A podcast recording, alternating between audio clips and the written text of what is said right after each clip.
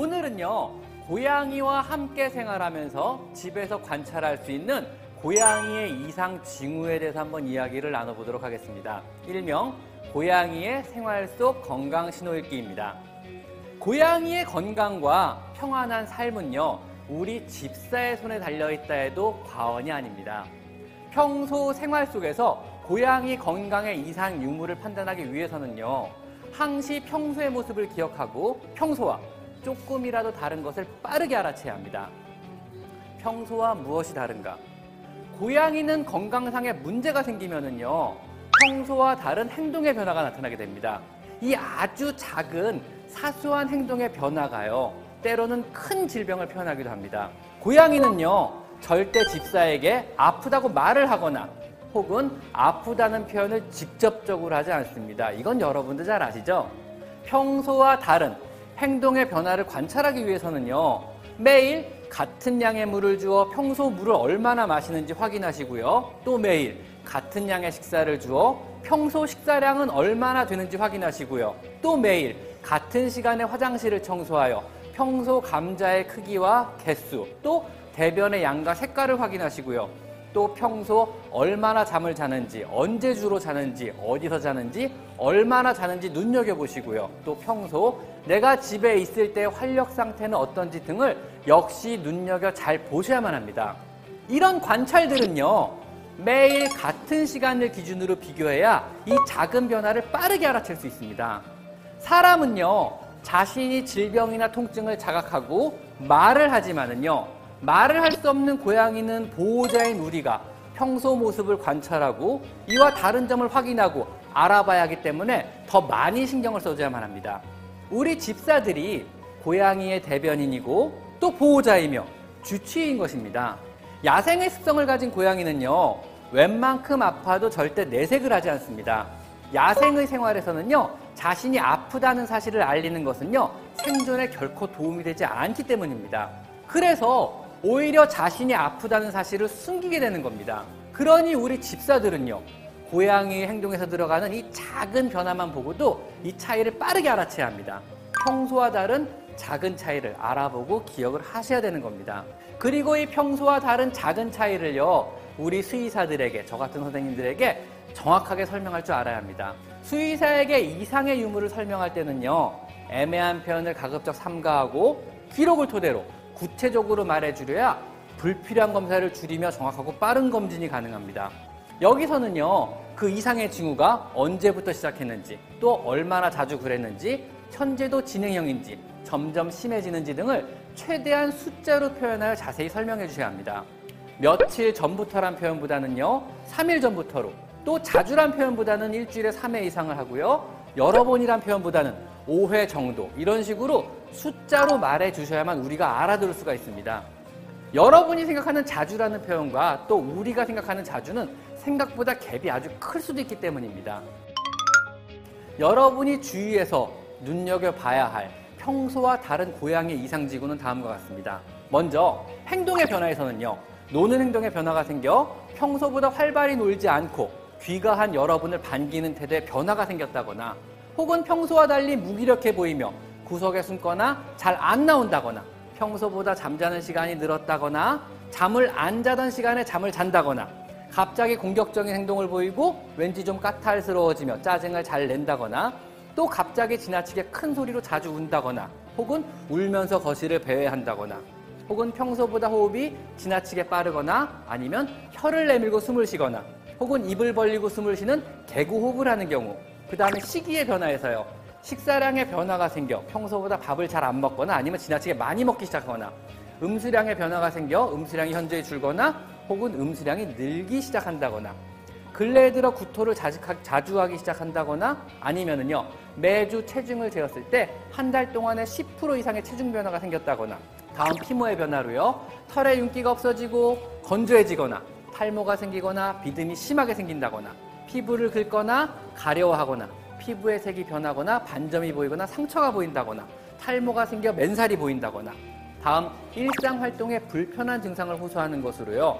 귀를 간지러한다거나 귀에서 검은색이나 노란색 귀지가 많이 나오거나 귀가 혹은 빨갛게 부어 있거나 귀를 많이 턴다든가 귀를 긁는 행동을 자주 보인다거나 혹은 콧물을 흘리거나 코가 한쪽이 막혀 있거나 코 주변이 지저분하거나 아니면 눈을 불편해하며 한쪽 눈을 찡긋거리거나 눈물을 지나치게 많이 흘리거나 눈곱이 많이 낀다든가 눈이 빨갛게 충혈되거나 눈 주위가 부어 있다거나 또 구강 상태의 변화에서는요 입에서 냄새가 나거나 입안에서 피가 나거나 만지면 입안을 아파하거나 침을 또 많이 흘린다거나 혹은 식사 시 사료를 먹다가 뱉어는 행동을 자주 한다거나 혹은 몸을 만졌을 때요 어딘가 멍울이 만져진다든가 혹은 앞다리를 옷자로 구부리고 앉아있다든가 절뚝거리거나 다리를 만지면 아파한다거나 높은 곳에 잘 안 오르려 하거나 아니면 전처럼 활기차게 잘 안 움직이고 잠이 늘었다든가 그리고 배변 및 배뇨 상태의 변화에서 이거는 여러분이 되게 쉽게 관찰이 가능하시거든요.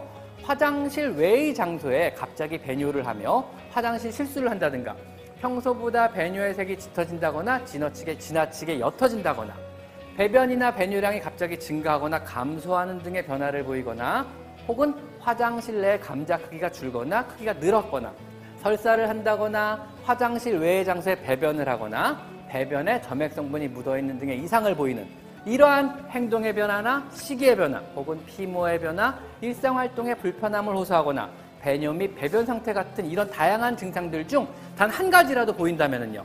여러분의 고양이가 어딘가 문제가 생겼다고 판단하시고 반드시 가까운 병원의 선생님께 데려가 검진을 꼭 받아보셔야만 합니다. 사소해 보이는 이런 작은 변화가요, 실제로는 굉장히 큰 통증이나 큰 병을 암시하기 때문입니다. 동물병원에 데려가서 검진을 받을 때에는요, 반드시 애매한 표현보다는 세심한 평소의 관찰을 바탕으로요, 숫자와 정확한 증상을 설명해 주셔야 합니다. 언제부터, 얼마나, 몇 회를 했는지 등을 구체적으로 설명해 주셔야 꼭 필요한 검사만 진행을 해서 빠른 진단과 치료가 가능하다는 거 다시 한번 꼭 기억해 주시길 바랍니다. 여러분, 만약 제가요, 고양이에게 단 한마디의 사람 말을 가르칠 수만 있다면은요, 저는요, 나 아파. 이 말을 꼭 가르치고 싶습니다. 말을 하지 못하는 우리 고양이의 건강은요, 우리 집사가 평소 집에서 관찰하고 또 보호하고 지켜줘야 한다는 거 꼭 잊지 않으셨으면 합니다. 자, 오늘 여기까지 마이펫 상담소 윤쌤이었습니다. 고맙습니다. 지금 저희 사전에 보내주신 질문부터 하나하나 살펴보도록 하겠습니다. 먼저 첫 번째 질문입니다. 8079님께서 보내주셨는데요. 울집 양이가 밥을 줘도 안 먹습니다. 계속 먹던 사료인데도 안 먹고 설사하고 어, 털도 고르게 안 나고 살이 너무 빠져서 걱정입니다라고 질문 주셨습니다. 수의사님 어떤가요? 근데 지금 뭐 밥도 안 먹고 네. 설사하다고 이건 일단 아픈 겁니다. 일단은 다른 음. 걸 떠나서 소화흡수상에 문제가 생긴 거거든요. 네. 그래서 이런 경우에는 동물병원에 가셔서 진단과 치료를 받아야 되는 게 맞는 것 같습니다. 네. 그리고 많이들 오해하시는 게 네. 먹던 사료 자체도 분명히 문제가 생길 수가 있습니다. 사료 아, 트러블은요. 먹었어도요? 처음 먹는 것만 생기는 거 아니고 오랫동안 먹어온 음. 사료에도 충분히 일어날 수가 있기 때문에 네. 일단 사료의 트러블일 수도 있고요. IBD 같은 면역성 질환일 수도 있고 단순히 장염 같은 염증성 질환일 수도 어. 있거든요. 그래서 이거는 질병이기 때문에 네. 동물병원에 데려가서 치료를 꼭 받아보시는 것이 좋을 것 같습니다. 3호 사모님께서 보내주셨는데요. 한 살이 넘어가니까 확실히 예전보다 활력이 떨어지고 잠이 많아졌어요. 예전보다 조금만 달라져도 어디 아픈 게 아닐까 걱정이 된다고 하십니다. 라고 질문 주셨는데 수혜사님 어떤가요? 보면서 이제 성묘로 접어들었다면은요 네. 몸에 필요한 에너지 요구량도 줄어들, 줄어들게 되고요 네. 당연히 하루 필요한 칼로리도 줄어들게 됩니다 즉더 그렇죠. 이상 성장을 할 필요가 없기 때문에 네. 먹는 걸 덜 먹게 돼요 네. 즉 성장이 필요할 때는 몸을 만들어야 하기 때문에 많이 먹어야 되지만 이미 성장이 끝났다면은요 하루 필요한 에너지 요구량만 있으면 되지 굳이 더 먹을 음, 필요가 없거든요 그래서 그렇군요. 필요 칼로리가 많이 줄기 때문에 네. 덜 먹는 거는 정상입니다 네. 그리고 전보다 덜 뛰어다니는 것도 정상일 수 있는데요. 음. 물론 고양이의 품종이나 성격에 따라서 나이별로 약간의 차이는 있겠지만 네. 보통 성묘기로 접어들면 예전처럼 막 그렇게 막, 막 발랄하게 막 놀지는 않습니다. 음. 사람도 어린아이들은 밖에서 뛰어놀고 소리 지르고 다니는 걸 좋아하지만 네. 내가 청소년기에 접어들면 그렇게 뛰지는 않잖아요. 그쵸, 집에서 그냥 그냥 게임을 하거나 네. 그쵸 저도 뭐 젊었을 때는 사실 좀, 아, 전 젊었을 때도 점잖았습니다. 생각해보니까 그러네요. 네. 그러셨군요. 네, 그렇습니다. 네. 그렇습니다. 악갱이를 지나서 성묘가 되니까 조금은 좀 차분해지는군요. 그렇죠. 철든다고 표현하기도 하고요. 어, 성숙해지고. 근데 그럼에도 불구하고 놀아주는 건 계속 열심히 놀아주셔야 돼요. 예를 들면 활력이 떨어졌다 그래서 놀이 시간을 줄여서는 안 되거든요. 음. 단 활발하게 많이 놀 때는 놀이의 강도를 높여주시는 거고 시간은 그대로 두시고 활력이 떨어졌다 그러면요 놀이의 강도를 줄여주는 거고 놀이 시간의 길이는 비슷하게 맞춰주시는 것이 좋습니다.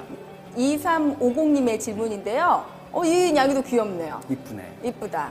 저희 집 양이가 항상 베란다에서 밖에 있는 길고양이들에게 인사를 건넵니다. 고양이들끼리는 야옹거리는 언어로 대화하지 않는다던데 저희 집 양이는 왜 밖에 고양이들에게 야옹거리며 인사를 먼저 건네는 걸까요? 라고 질문 지금 주셨습니다. 사진으로 보니까 대충 한 2층, 3층 정도 돼 보이는데 고양이들을 관찰할 수 있는 거리거든요. 음. 네. 저렇다 그러면 자신의 영역권이 집 근처로 접근하는 고양이에 대해서 어떤 경고의 표시로 더 이상 다가오지 마라. 아. 여기는 나의 영역권이다. 이런 의미로 우는 걸 수도 있고요. 네. 아니면 정말 정말 막 그냥 인싸 고양이, 막 참견적인 고양이라서 헤이 왓츠어, 헤이 이렇게, 하면서 이렇게. 인사하는 아. 걸 수도 있는 거거든요. 네. 뭐 어느 쪽인 간에 고양이가 스트레스를 안 받는다 그러면 상관없지만 네. 만약에 접근하는 고양이에 대해서 심한 스트레스를 고양이가 느낀다 그러면요 음. 자신의 영역권에 대한 보호 본능 때문에 네. 이런 경우는 이제 나중에 스- 그 유리창 근처에 스프레이를 한다거나 어. 아니면 빡빡 긁어서 자기네 마킹을 할 수도 있고 이런 식으로 네. 스트레스를 받는다 그러면 밖을 못 보게 막아주시는 것을 보통 권장드리고요 어. 고양이가 그것을 즐기고 있고 별다른 네. 스트레스 반응을 안 보인다 그러면 네. 계속 밖을 볼 수 있게 해주시는 것이 좋을 것 같습니다. 음, 우리 양이는 제가 누워있으면 저를 마치 소파로 생각하듯 저 얼굴에 앉습니다. 같이 키우는 다른 강아지 등에도 막 그냥 앉아요. 도대체 왜 이러는 걸까요? 라고 질문 주셨습니다. 근데 저 사진을 찍은, 찍은 자세가 생각이 대충 네, 상상이 네, 되시죠? 그렇죠. 이렇게 해가지고요. 사진이 아주 재밌는데요. 일단 엉덩이를 상대방 얼굴에 들이미는 행위는요. 네. 이게 고양이 표현대로 나름의 굉장히, 굉장히 정중한 인사에 해당돼요. 음, 어, 왜 우리 그렇군요. 사람들은요 시각적 언어와 청각적 언어를 통해서 이렇게 인사를 하잖아요. 안녕하세요. 이렇게 인사를 하잖아요. 네, 그렇죠. 고양이들은 후각적 언어를 더 많이 활용하게 돼요. 그래서 아. 서로 몸을 비빈다든가 아니면 서로 머리를 맞댄다든가 네. 아니면 엉덩이를 먼저 들이밀어 가지고 상대편에게 인사를 하는 거예요. 음, 그래서 그렇군요. 보통 이런 경우는 주인한테 네가 이 영역권의 제일 큰 고양이고 제일 어른 고양이니까 내가 먼저 너한테 인사할게 이러고 엉덩이를 어. 들이미는 거거든요. 아주 그래서 좋은 그래 굉장히 표현이네요. 정중한 인사고 존경의 표시라고 오. 표현을 하게 돼요. 물론 그렇다고 이제 사람은 사람의 인사가 있는 거니까 그쵸. 이걸 굳이 엉덩이 냄새를 맡아 줘 가지고 인사를 받아 주실 필요까지는 전혀 없습니다. 실제로 제 손님 중에는요 네. 이거 질문을 했어가지고 제가 이런 말씀 을 드렸더니 네. 그러면은 내가 인사를 안 받아주면 얘가 무안해할까봐 네. 냄새를 맡는다 그러시더라고요. 근데 아, 뭐라고 내가 음. 말씀을 못 드리고 속으로 웃기만 했거든요. 그래서 상상이 가시잖아요. 네. 절대 그러실 필요는 없고 어. 이 행동을 굳이 강화하실 필요가 없는 게 자꾸 엉덩이 냄새를 맡으면 얘도 그 인사를 계속 반복을 하게 되거든요. 근데 그쵸. 사람은 사람의 인사가 있으니까 계속 무시하시다 보면은 얘도 이제 이해를 하는 거죠. 아, 어. 사람은 사람의 인사가 있구나. 뭐 쓰다듬어 준다든가 만들어 만져준다든가 말로써 인사한다든가 그걸 네. 이해하고 받아들여서 더 이상 엉덩이 인사를 안 하게 되는 겁니다. 음, 충분히 뭐 표현하실 수 있는 다른 표현들이 있으니까. 그렇죠. 뭐 굳이 냄새를 맡고 또 내 냄새도 맡아라고 엉덩이를 들이미는 건 좀 웃기잖아요, 사실은요. 그렇죠. 네. 어, 나, 아니 손님들이 왔을 때 깜짝 놀랄 표현이죠.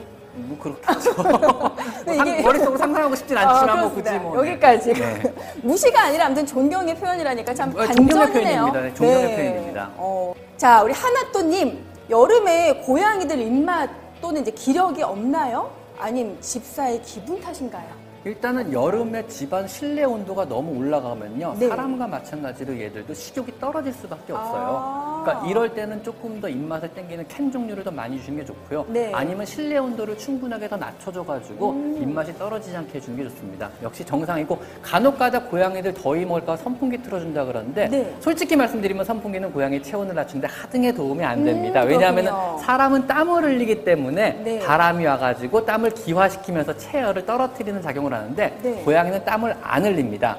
그래서 에어컨 같이 찬 공기 자체는 체온을 떨어뜨리는 효과는 있지만 선풍기는 고양이에 그렇게 큰 도움은 안 됩니다. 그렇군요. 혹시 적정 온도 어느 정도로 맞춰? 사람이 생활하기 적정 온도면 고양이에도 굉장히 적정 온도에 해당합니다. 음, 해피주주님, 여섯 살 양이인데 건강한 노후를 위해 준비해야 하는 게 있을까요? 일단 뭐 굉장히 많은데 딱 하나만 찝으라면은 딱 하나만. 예, 여섯 살이라 그럼 보험을 들라고 권장드리고 오. 싶습니다. 일곱 살이 넘어가면 더 이상 보험을 들어주지 않아요. 그러니까 여섯 살, 일곱 살이라 그러면은 꼭 보험을 들어주시고 사실 지금 보험을 들어놓는 게 얘한테 직접적으로 영향이 가진 않을 건데 이 보험을 계속 연장 연장해서 유지하다 보면은요 11살이 넘어가는 시점부터는 틀림없이 어마어마한 도움이 될 겁니다. 거기다 요즘 고양이들은 20살까지 살거든요. 그렇죠. 예, 근데 보험 중에 일부는 11년 11살이 넘어가면 더 이상 보험 연장을 안 해주는 것도 있지만 네. 일부 보험들은 죽을 때까지 수, 20살까지 아. 보험을 계속해서 연장을 받아주는 보험들도 있거든요. 이런 네. 보험을 선택해서 드시면은요, 고양이 가 늙어 죽을 때까지 야. 정말 든든하게 모든 거에 대한 네. 음. 어떤 혜택을 받을 수가 있으니까 노후를 대비해서 뭘 준비해야 될까요? 그럼 영양제 같은 거 먹일 돈 아끼셔가지고 영양제 별로 소용없거든요. 좋은 사료 먹는 게 아, 최고고요. 네, 영양제 그냥 비싼 똥 만드는 거라고 생각을 하시면 음. 되고 영양제 먹일 돈 아껴가지고 네. 차라리 지금부터 보험을 들어놓으실 걸 권장드리겠습니다.